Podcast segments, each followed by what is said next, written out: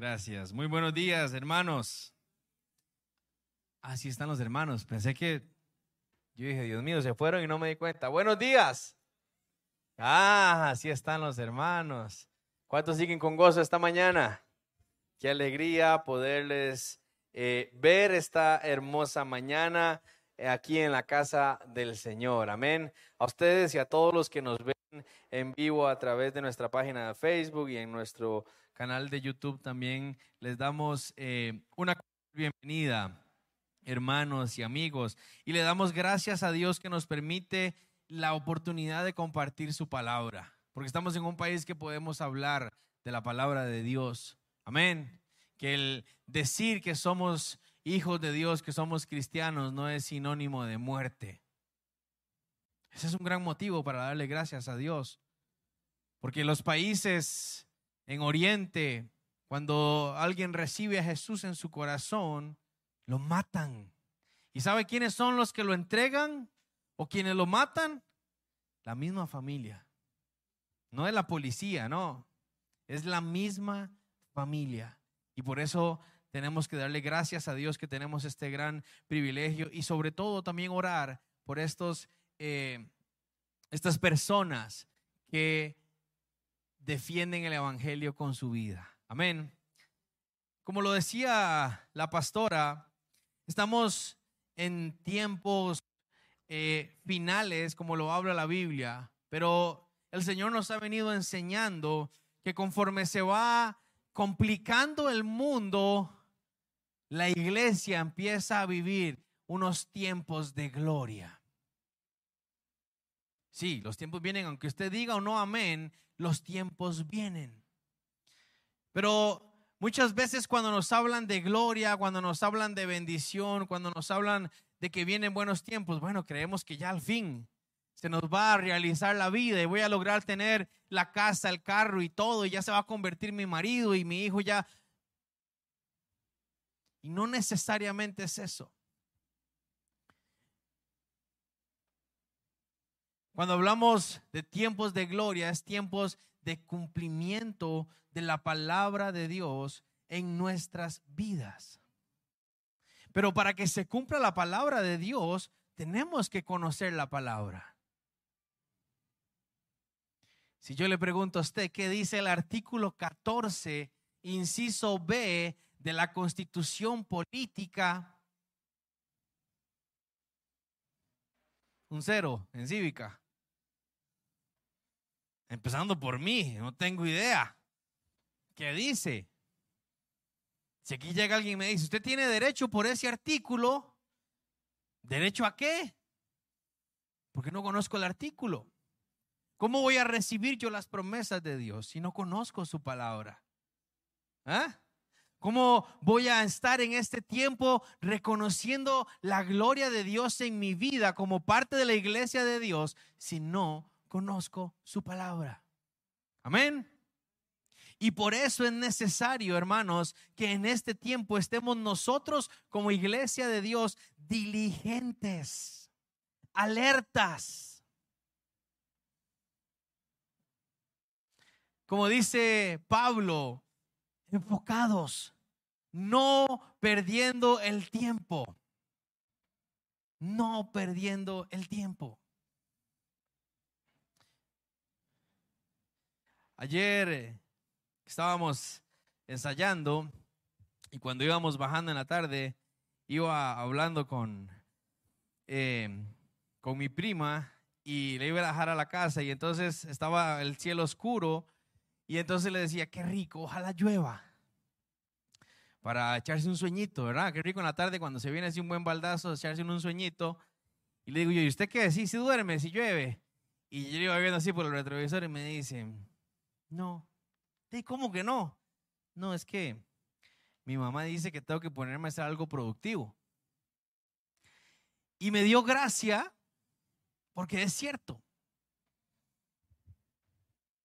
Usted dice, bueno, dormir también es algo productivo y necesario. Si yo no duermo, no puedo hacer nada más en la tarde y está bien, hermanos. Ya los que pasan los 30 para arriba, necesitamos a veces una siesta. ¿Verdad? No, no, no. De los 80 para arriba, hermanos. A ver. Y, entonces, eh, bueno, ya pasó.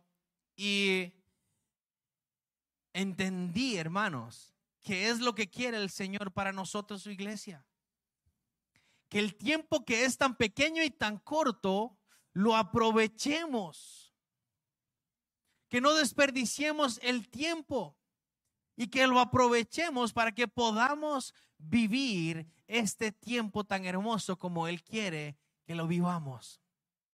Y entonces entra la parte del enemigo, porque la palabra dice que el diablo anda como león rugiente buscando a quien devorar.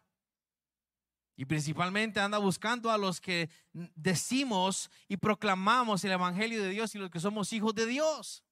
Y el diablo anda ahí buscando. ¿Y cómo cree usted que está atacando el diablo a los hijos de Dios? Haciéndoles perder el tiempo. Haciéndoles perder el tiempo.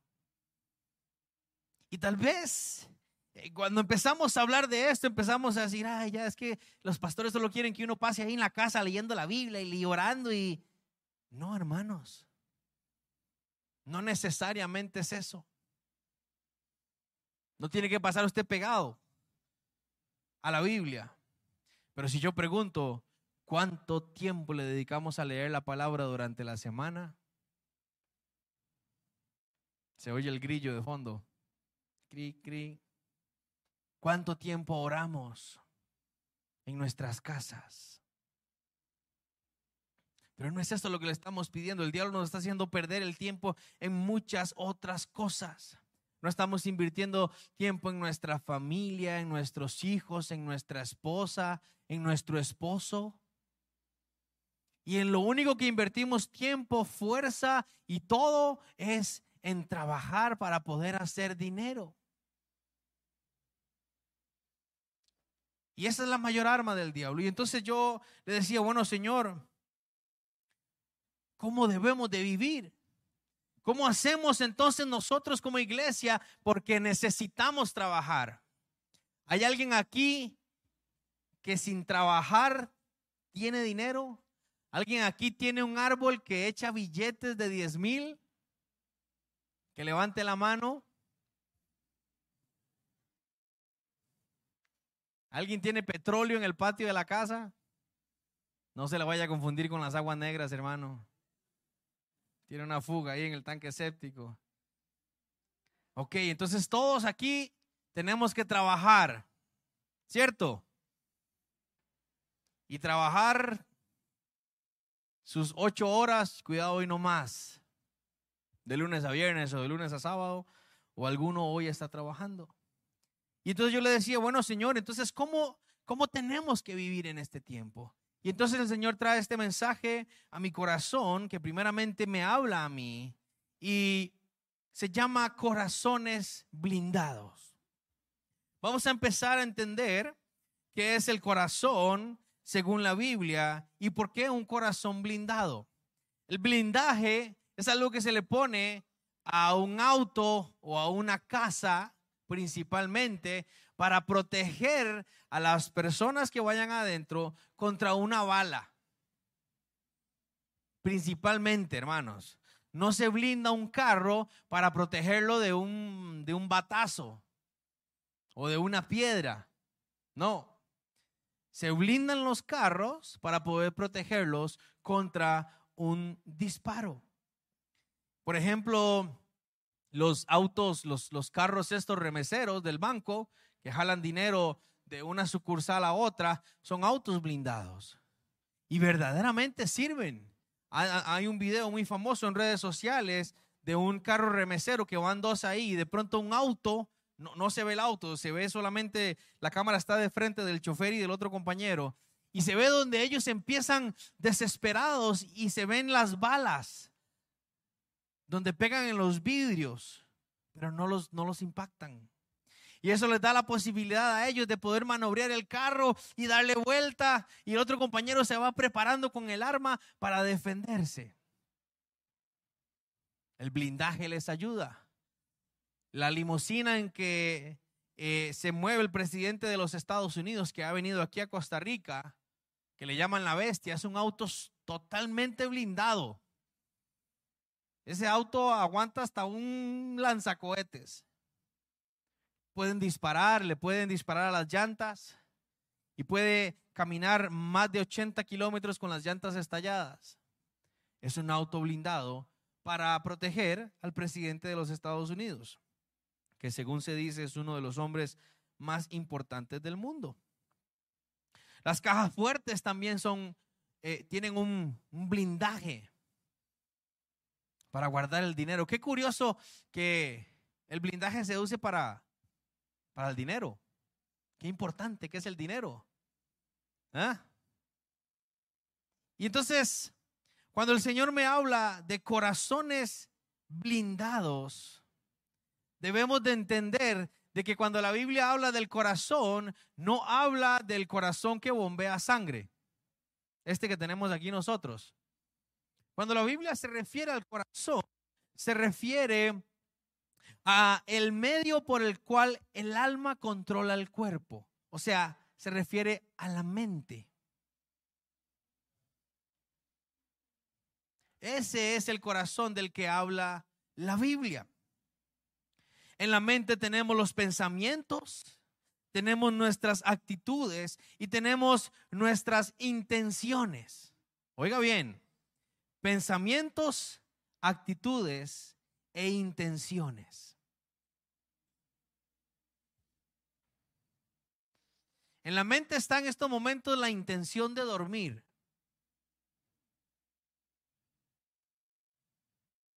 El alma es el que empieza ahí, a decir, ¿me duermo o no me duermo?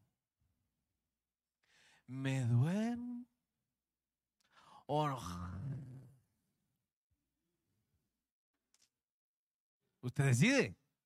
¿Ah? Usted decide, hermano. Que hablamos anteriormente, es necesario escuchar la palabra.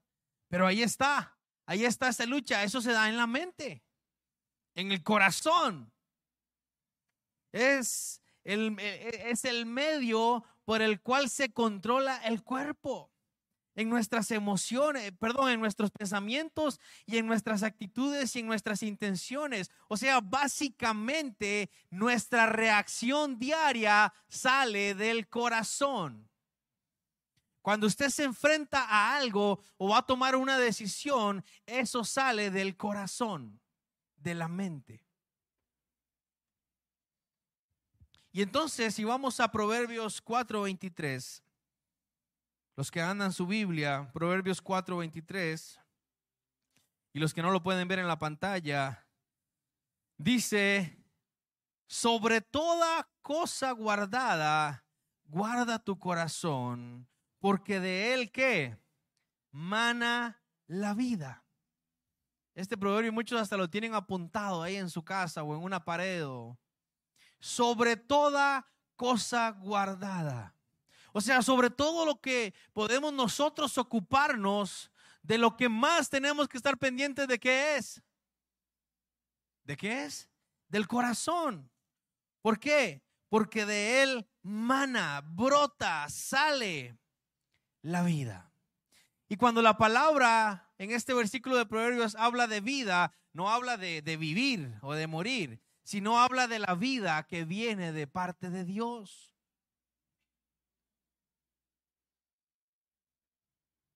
Hay gente que está viva y muerta al mismo tiempo. La palabra dice que nosotros estábamos muertos en delitos y en pecados. Pero vino Cristo a traer vida y vida en abundancia. Eso se da en nuestro corazón.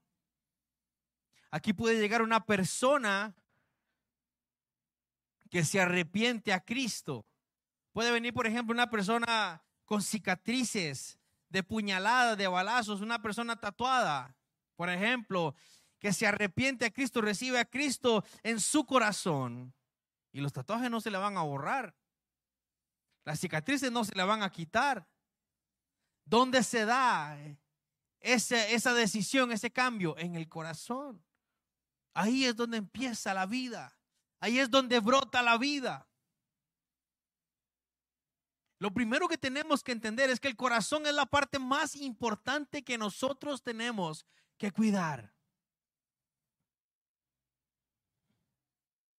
Pero mire lo que dice el libro de Jeremías. Vámonos más adelante en el libro del profeta Jeremías, el capítulo 17, versículo 9.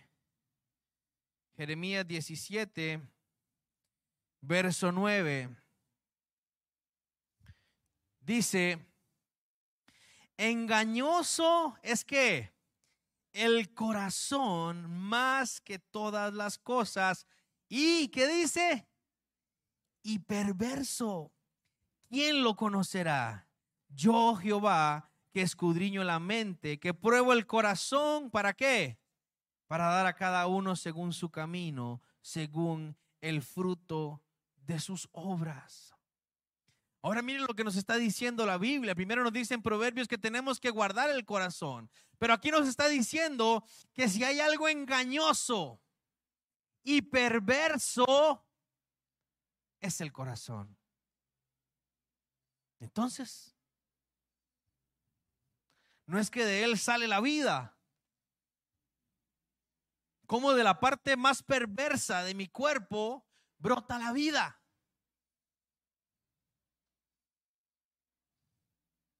Engañoso es el corazón más que todas las cosas. Y cuando entendemos esto, es cuando nosotros entendemos que tenemos que guardar el corazón.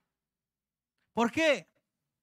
Porque todo lo que entre a mi vida, a través de mis ojos, a través de mis oídos, va a guardarse ahí en el corazón y se guarda ahí en mi corazón y se procesa y sale en una palabra, en una actitud, en mi forma de ser.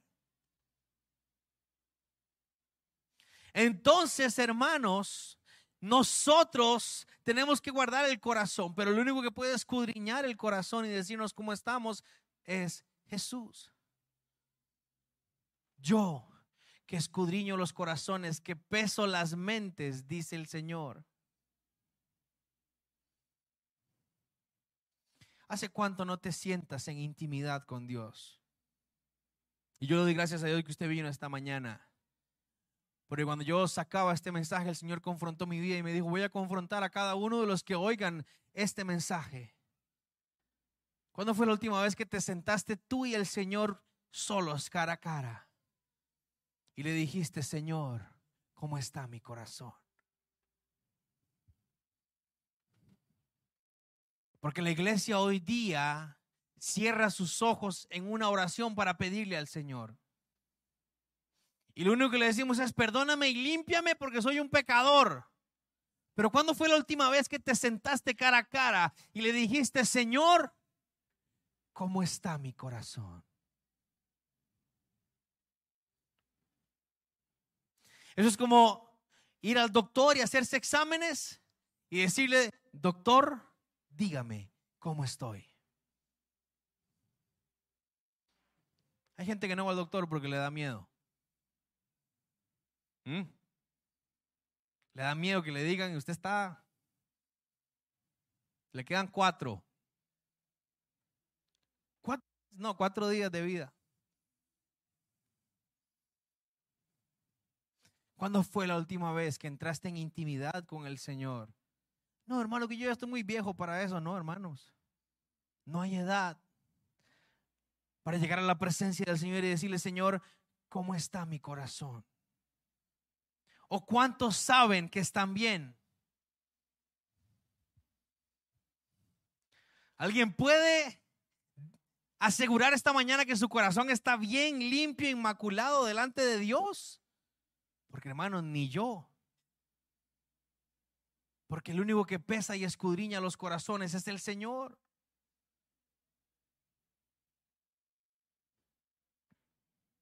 Yo escudriño la mente y pruebo el corazón para dar a cada uno según su camino, según el fruto de sus obras. Hay hermanos que dicen, Señor, ¿por qué me pasa esto? ¿Por qué me pasa lo otro? ¿Por qué esto? ¿Por qué yo no veo cambio? ¿Por qué aquí? ¿Por qué allá? ¿Y por qué no le preguntas al Señor, Señor, por qué este fruto? ¿Qué sembré? ¿Qué hice? ¿Qué está pasando? Y el Señor habla. El Señor habla. El Señor nos mostró cuando llega esta mujer y hace una brujería, hermano. Usted tenía que verlo. Había ceniza. ¿Quién sabe de dónde? Tierra de cementerio. ¿Quién sabe qué cosas? Y el Señor nos mostró que era una enviación satánica, una brujería para traer enfermedad, para traer confusión, para traer muchas cosas. Y el Señor nos mandó a orar. Y estuvimos ayunando. Pero hay gente que cree que es súper poderosa. Hay gente que cree que Dios tiene la obligación de cuidarlo contra el enemigo. Sin que yo haga nada, porque yo estoy muy ocupado trabajando, estoy muy ocupado con mis hijos, tengo que hacer esto, tengo que hacer lo otro, y el Señor sabe que yo no tengo tiempo. O me cuida el Señor o me lleva al diablo. Bueno, hermano, yo que usted me pongo a orar, porque el diablo anda buscando a quién llevarse.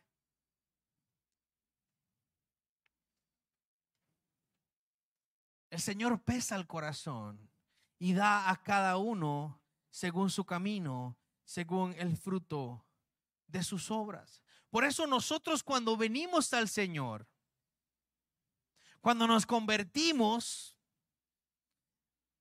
tenemos nosotros que tener un cambio genuino y real. ¿A dónde? En el corazón. No por fuera, sino en el corazón. Mire lo que dice el libro de Joel, el profeta Joel, el capítulo 2, siga más adelante. Hermano, a veces el usar la Biblia en el celular nos, nos mata la práctica de usar el libro de la Biblia. Hay que usar el libro, hermanos, también. Vea que si se va al internet, se quedó sin leer la Biblia. Joel capítulo 2, versículo 13. Dice, rasgad vuestro corazón y no vuestros vestidos y convertidos a Jehová vuestro Dios, porque misericordioso es y clemente, tardo para la ira y grande en misericordia y que se duele del castigo. En el tiempo de antes, cuando una persona recibía una noticia muy fuerte, rasgaba sus vestiduras en señal de dolor o en señal de enojo, las rasgaba. Y probablemente eran personas que cuando el Señor hablaba y les decía, pueblo, han pecado, estoy enojado contra ustedes, arrepiéntanse. Ay, rasgaban las vestiduras y decían, no, Dios mío, perdóname. Pero el Señor le habla al profeta Joel y le dice a su pueblo, no rasguen sus vestiduras, rasguen sus corazones. De nada sirve de que usted esta mañana esté ahí diciendo, sí es cierto, estoy mal, estoy mal y tengo que cambiar. Si no entras a lo más profundo y entiendes que hay que perdonar, que hay que dejar el orgullo.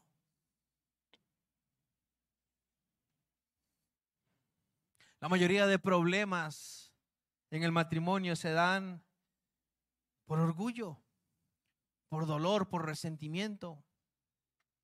Porque quedó ahí, quedó ahí, empezó a crecer, a crecer, a crecer. Y de pronto yo ya no controlo eso, sino que eso me controla a mí. Y así con todo. Rasgad vuestros corazones y no vuestros vestidos. Y dice, y convertidos a Jehová si yo pregunto esta mañana, ¿cuántos quieren recibir bendición de parte de Dios? Bueno, los que me dijeron amén, los otros no sé si están dormidos o no quieren bendición. Ustedes, si yo le pregunto esta mañana, ok, Dios te va a bendecir conforme al fruto de lo que estás sembrando. ¿Cómo va a llegar esa bendición?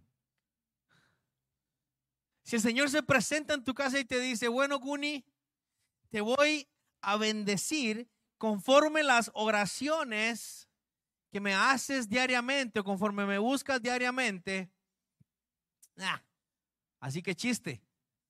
Al cabo griguería, dijo el chavo.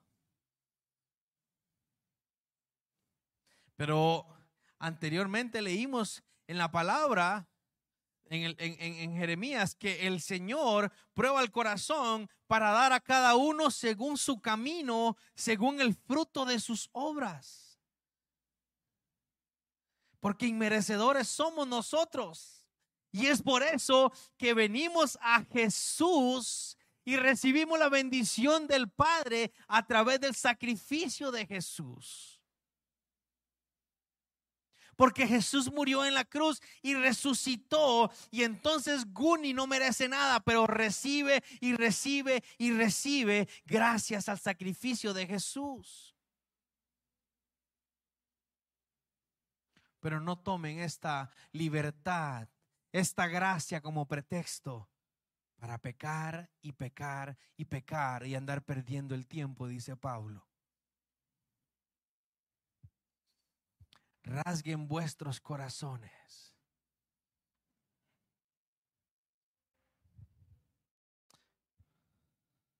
Santiago 4:7. En el Nuevo Testamento Santiago 4:7, un versículo muy conocido.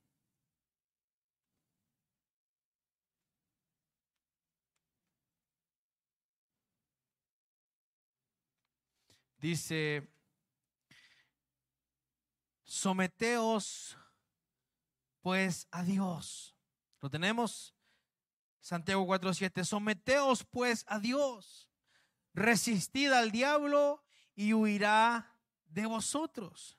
Mire lo que dice, acercaos a Dios y Él se acercará a vosotros. Pecadores, limpiad las manos y vosotros los de doble ánimo, que dice, purificad vuestros corazones. ¿A quién le pide que purifique los corazones? ¿A los de quién? A los de doble ánimo. ¿Por qué? Porque en el corazón están los pensamientos, las intenciones. Su estado de ánimo va a estar conforme a lo que haya en su corazón, conforme a lo que haya en su mente. Si usted no ha dormido nada, usted no va a estar de buen ánimo, ¿cierto? Todos los que hemos tenido hijos Sabemos que los primeros días y meses son difíciles.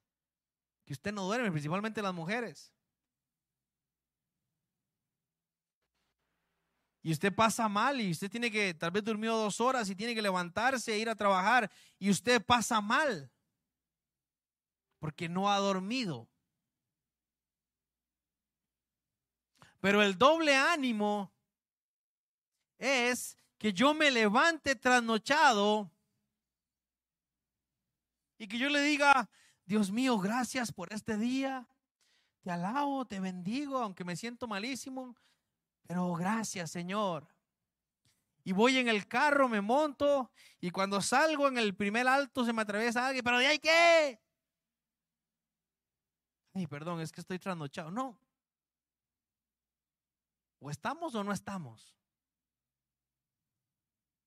Por eso dice la Biblia, someteos pues a Dios, resistan al diablo y él huirá de vosotros. Jesús lo hizo en el desierto, el diablo llegó a tentarlo y llegó a tentarle el corazón, llegó a la mente, cada una de las tentaciones. Y dice la palabra que Jesús le respondió con la misma palabra. Resistió inmediatamente el diablo, huyó de él. Acérquense a Dios y Él se acercará a nosotros.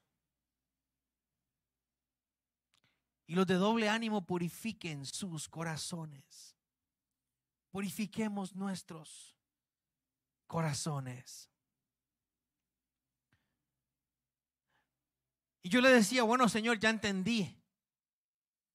Ya entendemos de que mi corazón necesita estar limpio. El Señor enseñó en, muchas ocasiones y, le decía a los fariseos, no se ocupen por lo que entra a la boca, sino lo que sale, porque es lo que está en el corazón. Y Él nos enseñó en muchas ocasiones que teníamos que cuidar lo que entra por nuestros ojos, lo que entra a la mente, porque a la mente entran las cosas por los ojos o por los oídos. Todo. ¿Y qué entra por los ojos? Y pues todo lo que vemos. Si usted ve un, si usted va a la montaña y a una cascada o a ver un paisaje, ay, o frente al mar, donde usted ve el mar, las olas revientan, los pelícanos, un delfín saltando. Ay, qué lindo. Y entra como una paz. Si usted se mete una hora a Facebook y empieza ahí a ver, se murió tal, mataron a tal, temblor aquí, murieron diez mil allá, hambre, guerra, pum, pum, pum, pum. Cuando usted bloquee su teléfono o la tablet o la compu o lo que sea, ¿cómo está usted? Pues su mente está terrible. ¿Sí o no? A mí me pasaba que a veces llegaba a almorzar a la casa de mami y empezaban a tirarme, es que pasó esto y viera que pasó lo otro. Y, hermano, cuando yo me daba cuenta, yo me estaba haciendo tragada esa comida, ni me, ni me sustentaba. Y yo, ah, ah, ah, porque eh, empieza esa tensión. Y yo le decía, bueno, Señor, pero entonces, ¿cómo hacemos? Aquí hay gente que maneja un negocio. Aquí hay gente que tiene gente eh, eh, debajo de ellos que tiene que completar unas ventas. Hay gente que se enfrenta al mundo, a gente despiadada, a jefes sangrones, a suegras terribles. ¿Y cómo van a hacer? Necesitan blindar su corazón. Necesitamos un corazón blindado. Y quiero que vayan al libro de Juan, San Juan, el capítulo 16.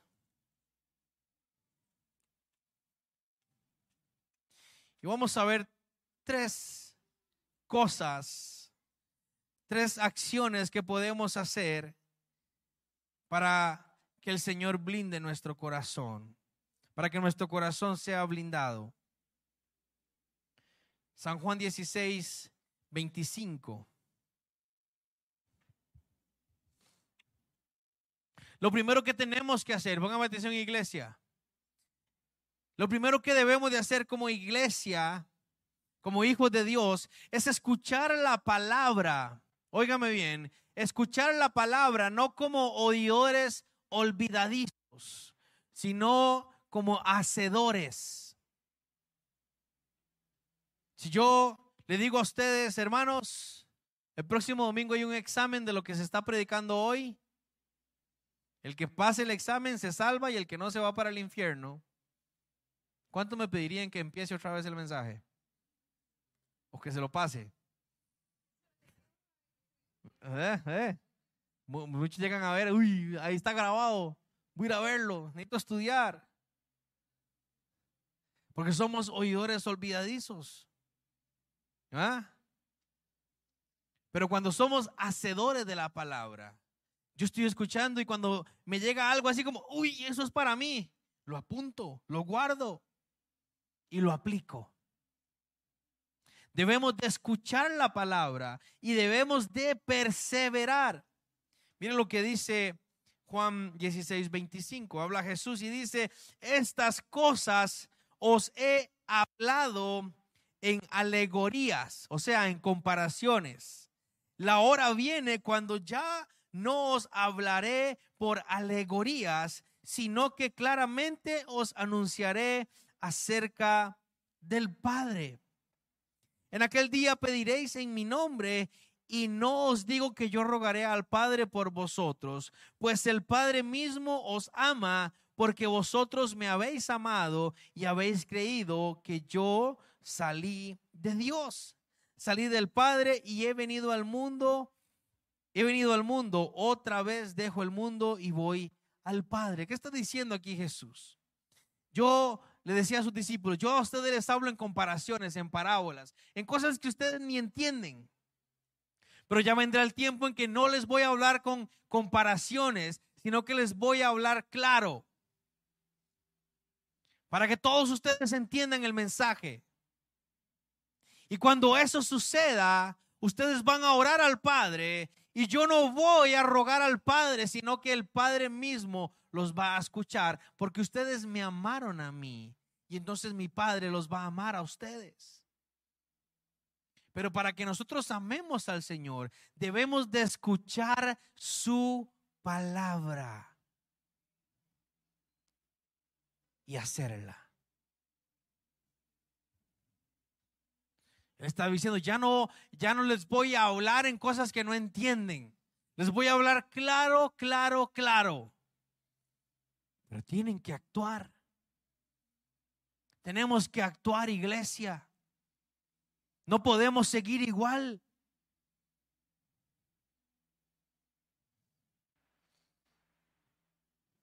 Yo voy al Padre, pero voy a regresar.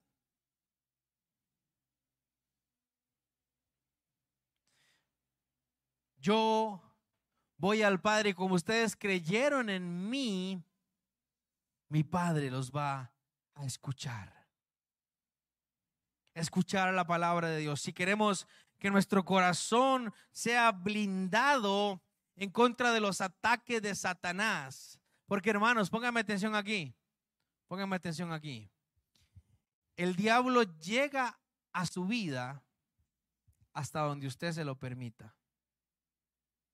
Aparte de eso, solo puede llegar a usted si Dios se lo permite. El diablo no tiene poder. Él cree que tiene poder, pero no lo tiene.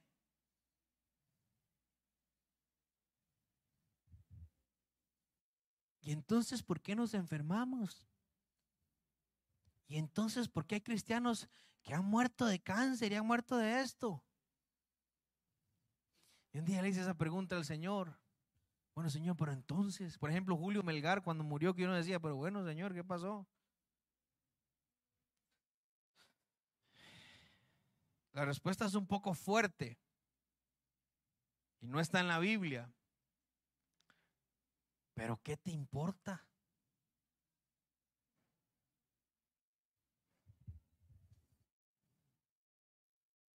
Y yo dije, ¿what? Es cierto. En la iglesia pasamos diciendo, y se salvó y se fue para el cielo. Y se, ah, no, se fue para el infierno fijo. Y esto, ay, y ese seguro está en pecado. Y estamos peor que los fariseos. Intentando entender todas las cosas cuando no tenemos que entenderlas. Simplemente tenemos que obedecer a Dios y creer en Él. Y creerle a Él, iglesia. Porque Él es soberano porque Él tiene el control de todo, todo, todo, todo.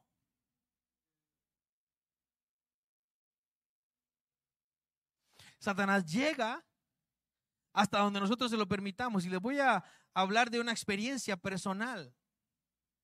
Yo, espiritualmente, y pónganme atención aquí, hermano, los que nos acompañan a través de las redes. Espiritualmente sobre mí en el momento en que fui fecundado en el óvulo de mi mamá, de Gerlin Vargas, y empecé a formarme espiritualmente, lo que venía en la sangre de mi papá y en la sangre de mi mamá, se formaron las dos, se formaron en mi sangre. Y en la sangre de mi papá venía la sangre de mi abuelo Palanco y la sangre de mi abuela Mayra. Y en la sangre de mi mamá venía la sangre de mi abuelo Israel y de mi abuela Alba. Y en la sangre de mi abuela, va a seguir, ahí voy para arriba. ¿ah? Pero así va hasta la tercera y cuarta generación. Y vienen cosas buenas por ejemplo, yo le puedo decir a ustedes que la música, el hecho de que yo sea música, viene heredada Mi abuelo Palanco, aquí está Don Miguel que lo conoció. Era bueno para la guitarra, para los boleros. Ustedes ven a mi papá y ahí estoy yo. Por ejemplo, mi abuelo Israel también cantaba. Los que conocieron a mi abuelo Israel saben que él cantaba. ¿Ah? Mi mamá también canta. Yo no es que canto mucho, pero algo saqué. Algo saqué. Pero resulta también que por ahí, no voy a decir por cuál lado, pero por ahí viene una línea de comelones. Manos, porque se ríen. Pastores, vean, vuelen ojo a. ¿ah? Y si por ejemplo usted ve a Tita, a mi abuela Alba, Tita, usted va a decir, no, por Tita no viene esa línea. Porque Tita hasta el día de hoy es fit y se cuida. ¿Ah? Pero si usted conocía a Tito, Tito disfrutaba comer. ¿Ah? Y mami disfruta comer. Y yo disfruto comer.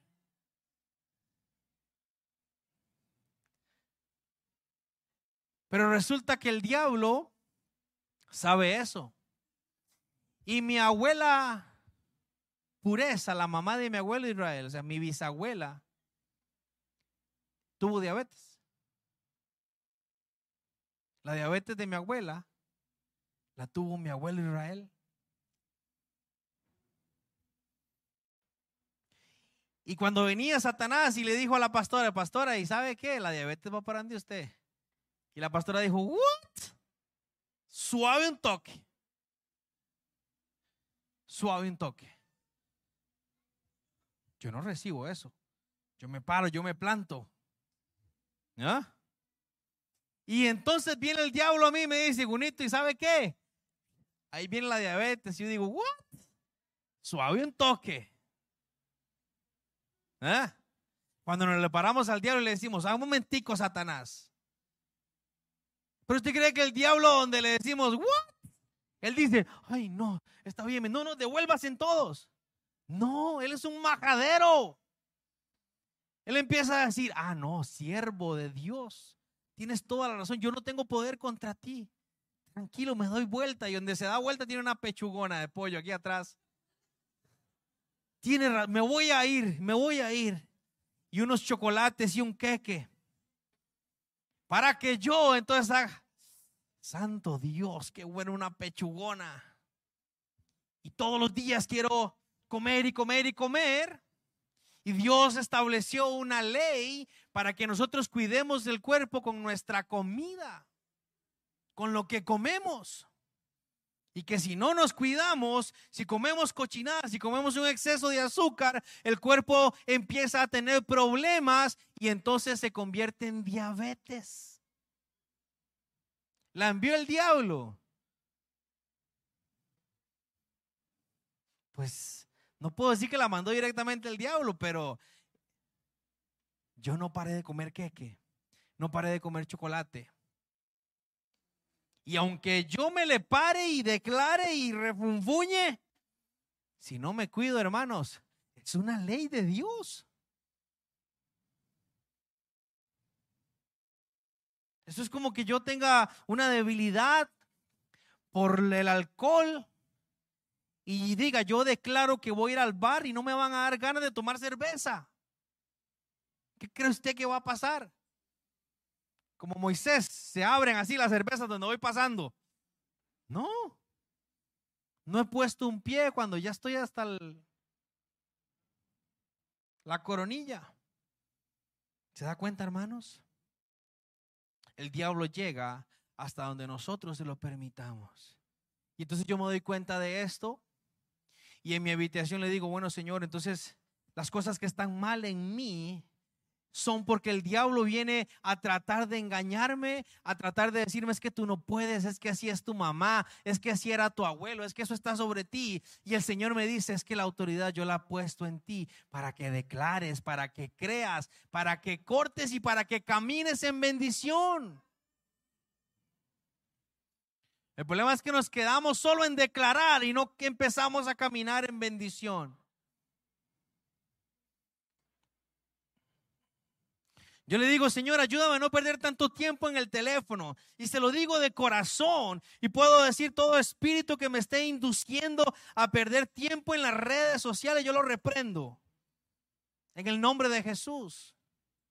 Y el espíritu efectivamente se sujeta al nombre de Jesús. Pero la tentación siempre va a estar aquí. Siempre. Yo tengo que actuar guiado bajo la palabra. Cuando yo escucho la palabra de Dios, la palabra me enseña cómo hacerlo. Amén. Escuchar la palabra de Dios. Segundo punto, orando con fe. ¿Cómo se blinda mi corazón? Orando con fe y creyendo siempre. Filipenses 4. Filipenses 4 capítulo 4, versículo 4.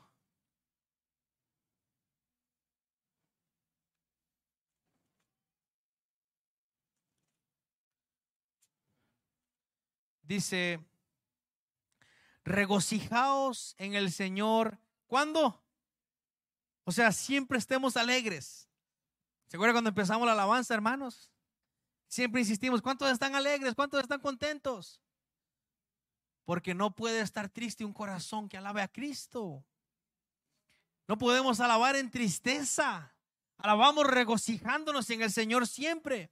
Y otra vez repite Pablo, otra vez digo, regocijaos.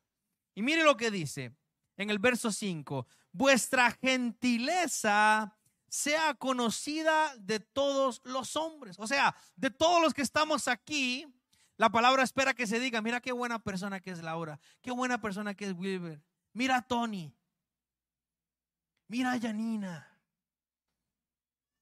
qué gentileza, qué tienen ellos, ah, es que son hijos de Dios. Y dice que vuestra gentileza sea conocida por todos, ¿ah? por todos los hombres. El Señor está cerca. Y mire lo que dice el verso 6. Por nada estéis afanosos, sino sean conocidas vuestras peticiones delante de Dios. ¿En qué?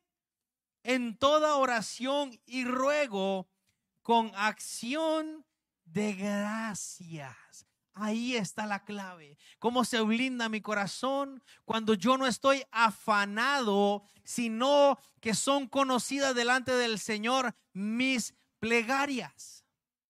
Pero aquí mismo me está enseñando cómo debo yo de orar.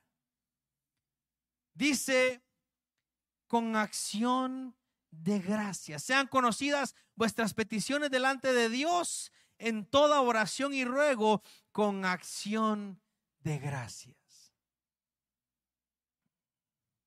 Yo me acerco al Señor, le presento mi petición en oración y en ruego, pero en la acción de gracias es saber de que el Señor me está escuchando, de que yo no le estoy orando a una pared, a un cuadro, a un muñeco, al techo, yo le estoy orando a un Dios vivo que me oye y que me va a responder, no cuando yo quiera, sino cuando sea el tiempo de Él. Eso blinda mi corazón. Porque cuando estamos orando llega el diablo. Eso es mentira. ¿Cuántos años llevas orando?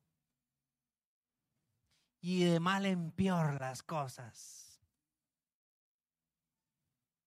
Sigue orando, sigue orando, sigue orando. Y mire lo que dice.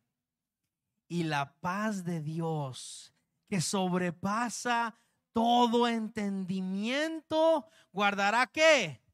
Vuestros corazones y vuestros pensamientos en Cristo Jesús. ¿Se da cuenta? No tenemos que vivir afanados, sino que cuando vengan los problemas, porque los problemas van a seguir viniendo. Siempre, hermanos, van a seguir viniendo. En estos momentos en, en, la casa de nosotros no hay servicio sanitario. Y usted dice, pero ¿qué pasó, Dey? De una gotita que estaba cayendo, ya vamos sin servicio y sin un montón de cosas. Porque así es esto. Encontramos una gotera en el techo. La casa de nosotros es de dos pisos. En el primer piso, una gotera en el centro de la sala. Exactamente donde estaba el sillón de Tita. ¿Ah? Y di guárdese moje de Tita, hermanos, porque. Y Tita me dijo: A esta gotera hay que ver que hacer una Tita. La única forma es que le hagamos un hueco al techo. Porque no hay acceso para ver. Está bien. Hagámoslo, Tita. Bueno, llamamos a, a un amigo que nos hace los trabajos, a Jairito. Hizo Jairo un hueco y no se veía nada. Lo hizo más grande, seco, todo. Y ayer se viene ese baldazo con tormenta, con viento. Bendito Dios. Porque ahora nos metemos en el hueco y vemos en dónde es que está la gotera. Por dónde es que está viniendo. Porque hermanos, en el segundo piso todo está seco. Si fuera que del segundo piso cae la gotera y cae el primero, uno dice, sí, ya la encontré. Arriba seco. Hacemos el hueco más grande. Se viene ese baldazo seco. Y en lo que estamos revisando y viendo, a ver qué es lo que está pasando, como a dos o tres metros, empieza a caer una gotera. Y el hueco que hicimos por el hueco grande que hicimos, metemos la cabeza y hay un perling que no deja ver hacia el lado allá. ¿Qué crees de que nos tocó hacer? Otro hueco. En estos momentos la casa de nosotros es un hueco por todo lado. Y bueno, ya en el segundo hueco ya pudimos ver que sí, que se está filtrando el agua por una pared, por el techo, en fin. Ahí están haciendo las reparaciones. Por nada estéis afanosos.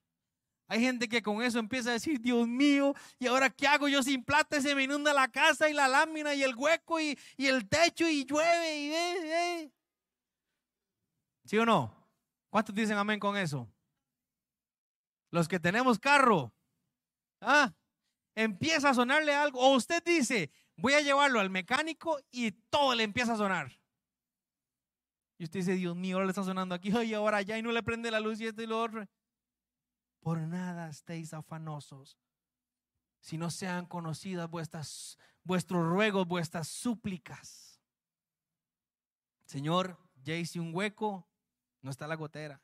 Ahora hice el otro. ¿Y ahora qué? hermano, hay que tapar el hueco. Estoy orando al Señor para que nos ayude. Para tapar el hueco hay que arreglar, hay que hacer todo. Pero no estoy solo. No estamos solos. No estamos solos. Por nada estéis afanosos y no sean conocidas nuestras plegarias delante del Señor. Y Él guardará y la paz de Dios que sobrepasa todo entendimiento va a guardar nuestros corazones y nuestros pensamientos.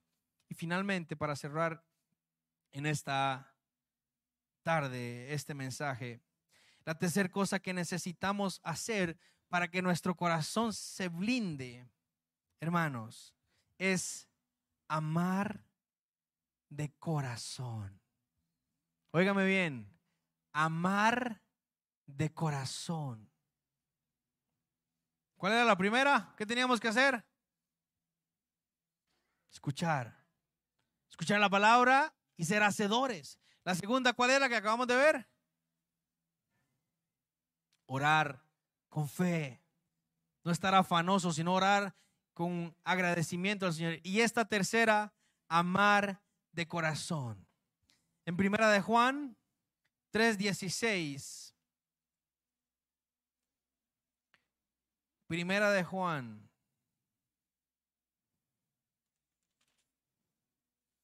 Dice la palabra del Señor. Primera de Juan 3, 16. En esto hemos conocido el amor, en que Él puso su vida por nosotros. también nosotros debemos poner nuestras vidas por quién? Por los hermanos.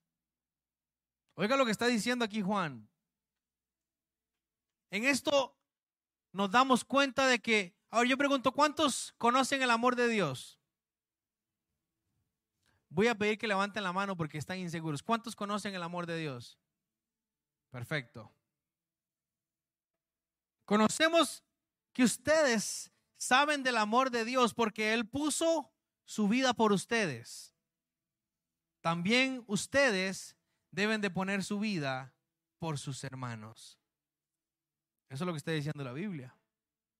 Dice en el verso 17, pero el que tiene bienes de este mundo y ve a su hermano tener necesidad y cierra contra él su corazón, ¿cómo mora el amor de Dios en él? ¿Está usted leyendo? Hijitos míos, no amemos de palabra ni de lengua, sino de hecho y en verdad.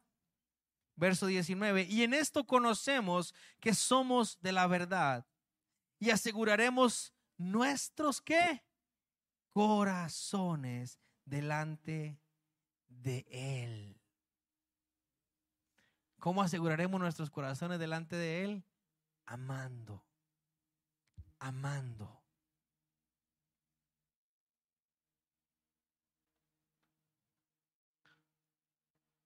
Necesitamos gente con corazones blindados. Porque los tiempos son malos, porque los tiempos son difíciles, porque las situaciones van a seguir viniendo. Y una persona con un corazón blindado no es una persona que no llora. Una persona con un corazón blindado no es una persona fuerte, que no le pasa nada, o que si le pasa algo, ¡ah! no. Son personas que se duelen, que pasan situaciones difíciles. Si tuviera que darles un ejemplo de personas con corazón blindado, tendría que hablar de Marta y de María, amigas de Jesús. Que cuando su hermano Lázaro muere, y Lázaro, por lo que nos cuenta la historia, era una persona muy querida, aún por Jesús. Y si leemos la historia nos damos cuenta que Jesús no estaba cerca. Y le llega la noticia a Jesús de que Lázaro había muerto. Y Jesús, que tenía un corazón blindado, recibe la noticia y dice, Lázaro Su muerte es para glorificar al Padre. La muerte de Lázaro es para glorificar al Padre. No se preocupen, le dice a sus discípulos. No se preocupen por esa noticia, porque los discípulos al escuchar eso le Jesús, vámonos, tenemos que irnos ya, porque no estaban en la misma región y Jesús dijo, no, nos quedamos aquí. Y al, al paso de dos días, dice que Jesús se levanta y le dice, vamos, ya nos tenemos que ir a donde está Lázaro. Y él dice, vamos, porque tengo que ir a resucitar a Lázaro. Claramente era Jesús. Pero cuando Jesús empieza a caminar, a caminar, y cuando llega Jesús, se topa a Marta, y Marta tenía un corazón blindado. Marta llega donde Jesús llorando. Y le dice Jesús, si hubieras estado aquí, mi hermano no hubiera muerto. Ella está reconociendo a quien tiene delante de ella, pero está aceptando la voluntad de Dios. ¿Estamos aquí? Ella no llega a decirle, Jesús, que dice que llegó, resucítelo. No, ella dijo, ya se murió. Se murió. Jesús, qué lástima que no estuviste, que no estabas aquí. Porque si hubieras estado aquí, mi hermano no hubiera muerto, porque tú tienes el poder. Ella estaba creyendo a la palabra que había escuchado.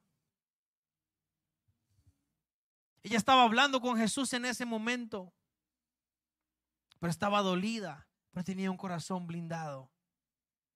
Y Jesús se vuelve donde Marta y le dice, Marta, yo soy la resurrección y la vida. El que esté en mí, aunque esté muerto, vivirá. Yo sé que mi hermano vivirá y que él resucitará en la resurrección.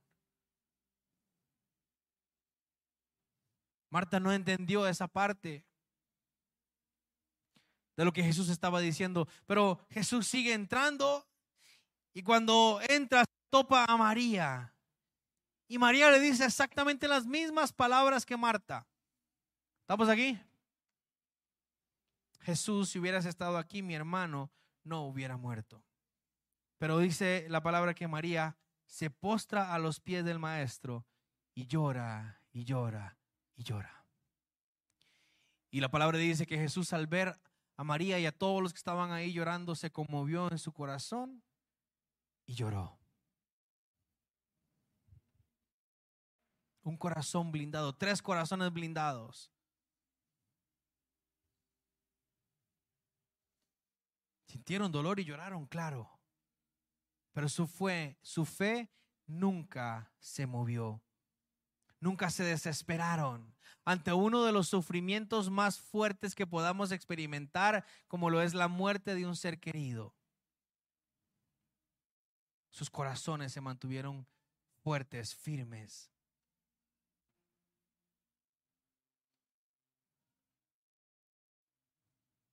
¿Cuántos oran al Señor? ¿Cuántos tienen peticiones delante del Señor? ¿Cuántos oran por sus hijos? Por sus esposos, por sus matrimonios, por sus nietos.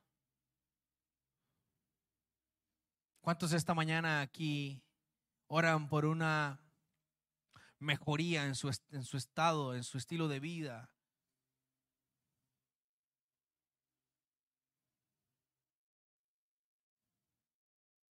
¿Cuántos están a punto de enterrar el sueño, de enterrar esa petición? El Señor te dice esta tarde, yo soy la resurrección y la vida. Quiero blindar tu corazón para que sigas creyendo, para que sigas teniendo fe, porque tu oración no ha sido olvidada. Querida madre, querida abuela, tu oración no ha sido olvidada. Querido hombre, tu oración no ha sido olvidada, sino que está presente delante del altar de Dios. Y el diablo ha querido venir a poner duda en tu mente. El diablo ha querido a venir a atacarte. Pero yo soy la resurrección y la vida, dice Jesús. Yo soy la vida y a mi nombre se sujeta todo. Aún de la muerte puedo levantar. Aún lo que está muerto y podrido se sujeta a mi voz y a mi palabra y a mis promesas. ¿Cuántos tienen promesas de Dios para sus vidas? ¿Cuántos han recibido palabra de Dios? ¿Cuántos esperan una promesa de Dios que recibieron un día? Tienes que blindar tu corazón y seguir creyendo en esa palabra, porque Dios no es un Dios mentiroso, Dios es un Dios de verdad. Y pasarán cielo y tierra, mas su palabra no pasará. Quiero pedirte que te pongas en pie esta tarde. A todos los que nos han acompañado en las redes sociales, que la paz de Dios y la gracia del Señor esté con cada uno de ustedes. Sigan adelante y pídalen al Señor que les ayuden a blindar su corazón.